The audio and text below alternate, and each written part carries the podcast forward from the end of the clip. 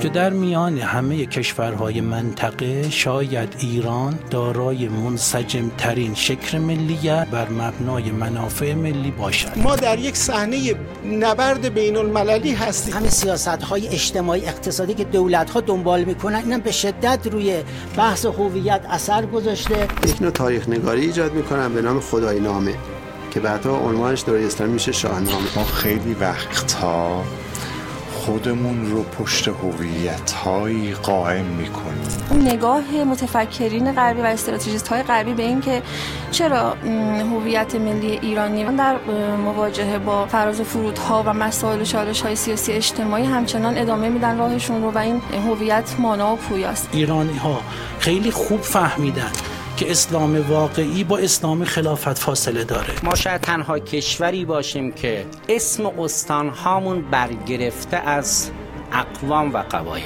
است. چو ایران مباشد تن من مباد.